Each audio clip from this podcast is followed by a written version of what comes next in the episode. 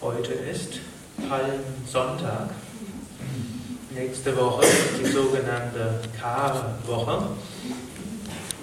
Die letzten Wochen sind ja schon die sogenannte Fastenzeit, eine Zeit, wo man sich besonders mit spirituellen Weg beschäftigen kann, auf das eine oder andere verzichten kann, vielleicht etwas mehr praktizieren, indem man die äußeren Sinne etwas fasten lässt, kann der innere Sinn stärker werden. Und das Ganze kondensiert sich in der christlichen Mythologie, ich nenne es jetzt mal so, bitte alle verzeihen, dass es mehr als Mythologie ist, aber ich spreche auch über die Bhagavad Gita, die Mahabharata-Mythologie. Also wer in der christlichen Mythologie steckt in dieser, dieser Karwoche eine ganze, eine ganze Menge. Das ist auf alles, was große Heilige oder Inkarnationen, Manifestationen Gottes gemacht haben oder wenn Gott selbst auf die Welt kommt. Das hat eine große Bedeutung von so vielen verschiedenen Aspekten. Und wir können es auch sehen für bestimmte Phasen des spirituellen Weges. Palmsonntag ist die war, wo Jesus triumphal in Jerusalem eingezogen ist. Er kam dorthin und ist auch am Esel hineingeritten und dort haben die ganzen Bewohner kamen, haben Jubelumfang empfangen, haben Palmblätter auf den Weg gelegt, dass er nicht durch den, durch den Staub gehen musste und haben, sich ihm, haben alles Mögliche gemacht, um ihm nahe zu sein. Das war erstmal dieser Triumph. Danach war er in Jerusalem, sollte das Passafest eine Woche später sein. Und in der Zeit ist dann auch alles Mögliche passiert. Es kulminierte dann am, erst mal am Donnerstag, Gründonnerstag, wo er dann auch betete, wo das letzte Abendmahl auch war, wo er betete die ganze Nacht, wo er seine Jünger bat, wach zu bleiben, dann alle eingeschlafen sind, um dann am Karfreitag, wo er dann vorher festgenommen wurde, vor das Gericht gestellt wurde, gekreuzigt wurde. Da war es aber nicht zu Ende. Und danach haben ihn alle verleugnet. Es gab keinen mehr, der ihm treu geblieben ist. Und gut, mindestens keinen kann man nicht sagen. Also mindestens Petrus ist ihm nicht treu geblieben, wie ihr vielleicht irgendwo noch mitbekommen habt. Und dann am Ostersonntag ist er wieder auferstanden. Natürlich, wenn Gott selbst auf die Welt kommt oder heilige Meister auf die Welt kommen, das hat ihre eigene Bedeutung. Aber jetzt für einen spirituellen Aspiranten zeigt das auch, so gibt es verschiedene Phasen des spirituellen Weges auch, wenn wir jetzt nicht von diesem höchsten und absoluten sprechen.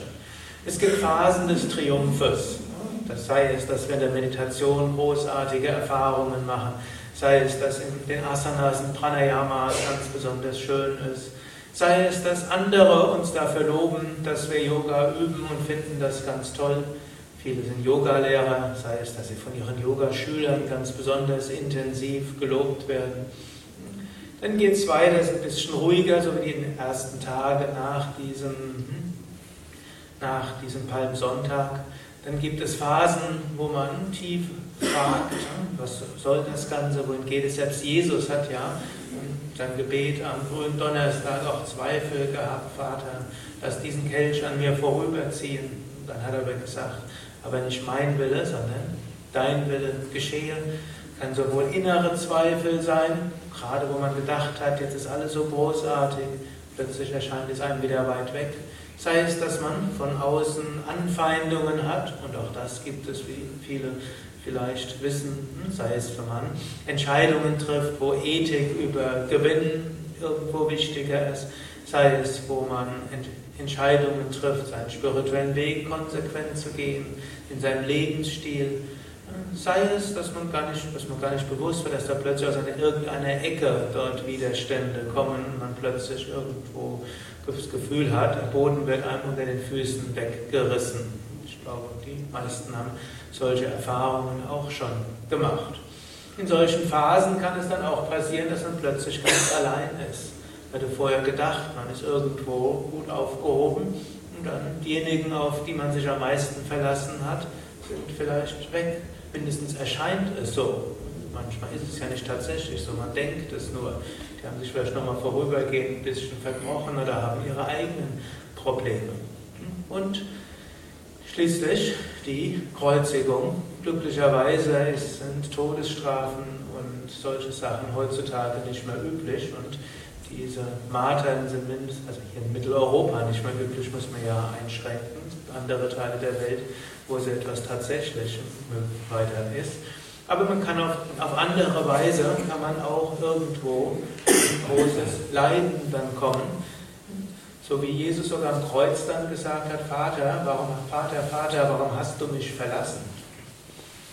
Ich muss zugeben, so ganz kann ich da, werde ich da bis heute nicht so ganz klar mit, wo Jesus selbst sagt, Vater, warum hast du mich verlassen?